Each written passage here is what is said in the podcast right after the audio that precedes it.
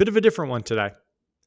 I got two separate emails in my inbox this week asking if I suggested people apply to business school if they want to become entrepreneurs. My first instinct was to just respond with the Michael Scott gif where he shouts no a bunch of times when Toby comes back to the office, but my second was to think about why so many people think business school is a good stepping stone to becoming an entrepreneur. I get more than a few emails each month asking about business school. It's usually from people that either have a bunch of ideas or don't have any ideas but wish that they did. Basically, it's people that don't have enough conviction in either the idea they want to pursue or their ability to execute on it.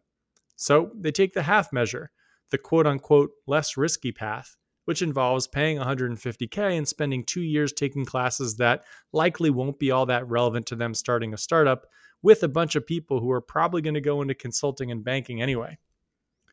I always think people going to business school to start startups is like someone who wants to learn golf deciding to spend their time watching the movie Tin Cup.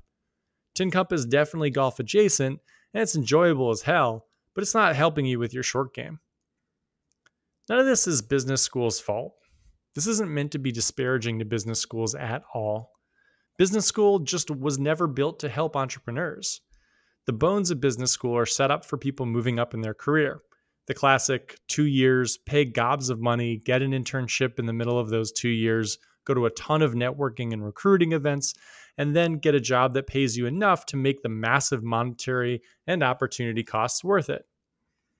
And of course, the stamp of approval you get from business school accepting you, there's nothing humans like more than saying, most people don't get picked for this, but I did, is really helpful for convincing the people that value that to give you things. But absolutely no one was thinking about helping people learn how to start businesses when business school was being created, and that's fine. It's just important to know what it's for and what it isn't. I do think some schools have done better jobs than others at cramming a square peg into a round hole, but if you were starting from scratch and creating a two year program that would absolutely best prepare people to start a business, and ideally help them start one so that at the end of the two years they had a business and were well on their way, you would never, ever build out a traditional business school curriculum. So, with all that, let's have a little fun today. Let's design a two year program that would be perfect for entrepreneurs, something you'd swap out instead of going to business school. Maybe you can do it, or some version of it. If you think you might, definitely reach out. Now, let's get to it. After some smooth jazz and a few frantic apology emails I need to send to all my friends that teach entrepreneurship at business schools. I'm Brian Scordato, and this is the Idea to Startup podcast brought to you by Tacklebox. We accelerate ideas into real companies through our product, the Tacklebox Method, and we play smooth jazz and run through startup tactics every Wednesday on the Idea to Startup podcast.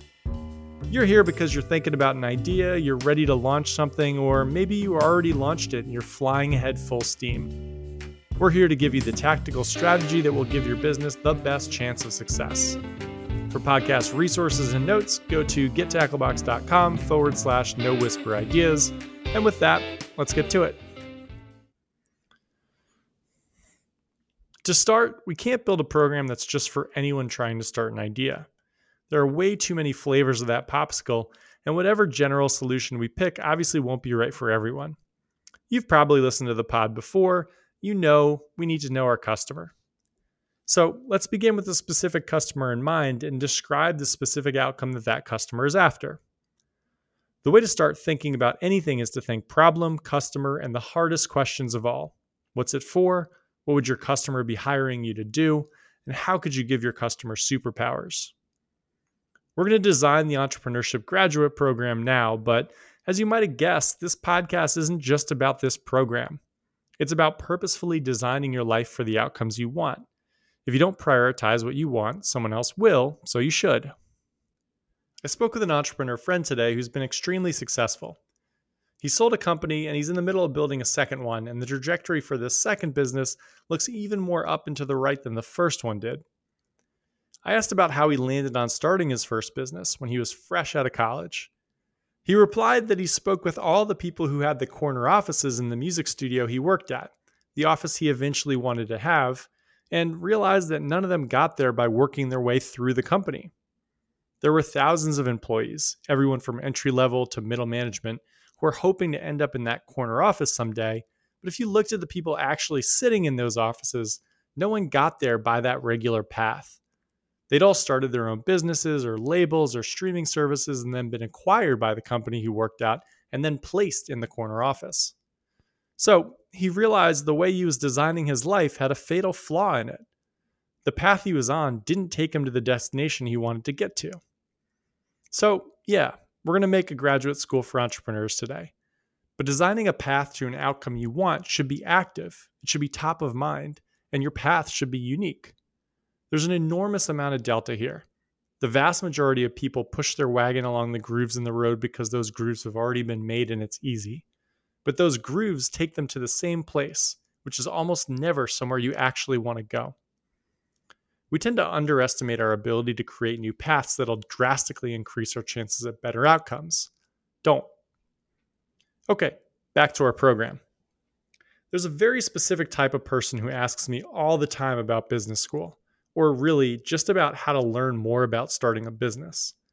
They might have an idea, they might not, but they usually have a space or an insight or a thesis that they want to drive their business, something they're obsessed with, something they're overly passionate about. Let's use someone I spoke with a few months ago as an example. He's extremely interested in seafood sustainability. He talked about the fishing methods to catch these fish and about how absurdly harmful they are to the ecosystem. The majority of commercial fishing is just massive nets that pull in the fish they're out to catch, but also bycatch, which can consist of non commercial fish, sea turtles, sharks, seabirds, dolphins, and seals.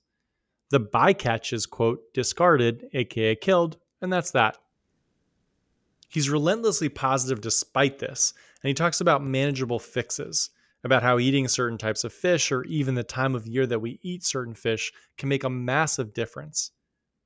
His current job is in supply chain logistics for a very large seafood distributor, which is where a lot of his knowledge came from, but he's truly in operations there. He's in forecasting supply, matching it with demand, and getting it where it needs to go. He's convinced that the younger generations will make purchasing decisions based on sustainability, and that if he does something to make it obvious what they should buy, or if he sells seafood to them that's always sustainably caught, or something else, that there's a market here there's a product that can help. He's just not sure exactly what it is. And he's not sure he's qualified to do anything. He's not a conservationalist. He's never been a commercial fisherman. He wants more pedigree before jumping into something, and he wants a network too. He wants to stack the deck in his favor. He just doesn't know how to do it. So let's build a program for him that'll likely be applicable for just about anyone looking to start something in an industry they haven't worked in for a decade. When I think about problems, I think about them in terms of scarcity and constraints. What's scarce for this customer and what's keeping them from getting the thing that's scarce? For great entrepreneurs, what's scarce isn't what most people think it is. It's not a team or funding or advisors. It's not even knowing how to build a company. It's unique perspective. Most people look at problems and see the same thing. The cornerstone of any business is an entrepreneur looking at a problem and seeing something different. That's the only thing that's not a commodity what's the constraint for most entrepreneurs getting to that differentiated, unique perspective? It always comes from unique experience, which is hard to get. Most of us go to school, then go to college, then go to an entry level job, then move our way up. We have similar hobbies, live in similar cities, read the same things, and go to the same places. There might be some variation, but most people are cut from the same cloth. Our variation is more like the difference between Froot Loops and Lucky Charms than the difference between Froot Loops and Wild Boar. A lot of it is very superficial. So it's tough to look at a problem and see something different than anyone else because all of our inputs are the same as theirs. And that is where I'd start designing this program. To make yourself a great entrepreneur, you need to first give yourself a unique perspective. One way you could do that in two years is to think about that time in four month intervals. Our seafood friend would want to go deep fast, searching for problems and building a perspective. Maybe he dedicates four months to a seafood restaurant, four months to a seafood distributor, four months to a seafood sustainability nonprofit, four months to a commercial fisherman outfit, four months to a B Corp that sells seafood, and four months to a company making lab grown seafood. To give even more perspective, maybe some of these are US based and some of them aren't. The goal would be rapid understanding of the core problems Ideally, he'd be able to get an internship at each of these places. Some would probably be paid, others might not be. But bouncing around and viewing the industry from six different angles in two years would create uncommon breadth of understanding. That, combined with his logistics and operations background, would start to create a real unique Venn diagram. The secret to giving yourself the best possible chance with a startup idea is pursuing something barely anyone else could ever think of. Everyone can think of dating and travel apps. Fewer people can think of supply chain solutions for fisheries. Very few can think of those solutions with the understanding of how B Corps operate in mind. Adding varied domain expertise increases your chances of a unique insight, which will give you more time to work on the thing. If you believe something no one else does, you'll give yourself the buffer to make mistakes before a competitor comes nipping at your heels. I'd suggest he design the program to solve other problems too. Another scarce item for entrepreneurs is network, one of the big draws of business school. Our friend could create his own networking program, starting with something as simple as a CRM. Let's say he's in his four months working for a seafood nonprofit. He could hire someone off of Fiverr or Mechanical Turk to scrape the internet for the names and email addresses of people doing business development at the top 50 seafood nonprofits. He could then write an email describing the program he's built and see if they'd hop on a 15 minute call so he could ask a few targeted questions. He could hold a few days a week for these calls, create a Calendly so people could schedule on their own, and fill his days with 15 minute chats with experts. Each chat would lead to more introductions and a deeper network. He could put all these people onto a newsletter and send them monthly updates. Additionally, he could plan to run one event per month in the field he was in. He could get a speaker, host a happy hour, or even rent out a room at a high priced restaurant and invite 10 of the leading people in the industry to it. He could create a real footprint. The last pillar of the program, the final thing that's scarce, would be execution. He'd have to be learning the skills of starting a startup during this time, which for the most part, is just starting things. This was definitely not meant to be a plug, but joining the Tacklebox method and using those frameworks that we have to test out ideas as they come, getting reps in for testing with Facebook and Google ads, converting people, delivering a proxy of a product, pricing, selling, all that could definitely happen. Maybe by month two of each focus section, he'd commit to having an idea he was ready to test over the final two months. If he didn't want to use the Tacklebox method, and I have no idea why he wouldn't, he could always use something like Steve Blank's Four Steps to the Epiphany or the book Disciplined Entrepreneurship. This could all be broken into monthly rules and metrics. I'd likely start figuring out how to get the internships first, then move into slicing everything up and working backwards and creating weekly and monthly to do lists. So, for example, maybe you need to schedule the monthly event by week two of each month, Maybe the beginning of each week is when you schedule 50 networking emails. And by day one of month two, you need to have a thesis for the problem you're going to test. Now, that path might sound crazy. And keep in mind, I'm kind of making it up on the spot here. But I've actually thought about this a lot. And for entrepreneurs, here's how it's 100x better than business school. First, you'll actually come away with what's scarce for entrepreneurs, which is a unique perspective. Second, You'll expose yourself to a ton of potentially solvable problems and have context for making a decision on which one is best for you to pursue. Third, you'll test out a bunch of ideas with relatively low pressure, as you know you'll have to test out the next one once you switch jobs. Four, you'll have a story that people will want to invest in. People want to put money, time, and effort into people with unique stories, and that'll be you. And fifth, it'll likely cost you $100,000 less than business school would. You'll probably get paid for some of it. Worst case, you'll be working for free. Let's say you run 12 high priced networking events at $1,000 each. I can guarantee you'd find ways to run them cheaper, but let's say it costs you 12K.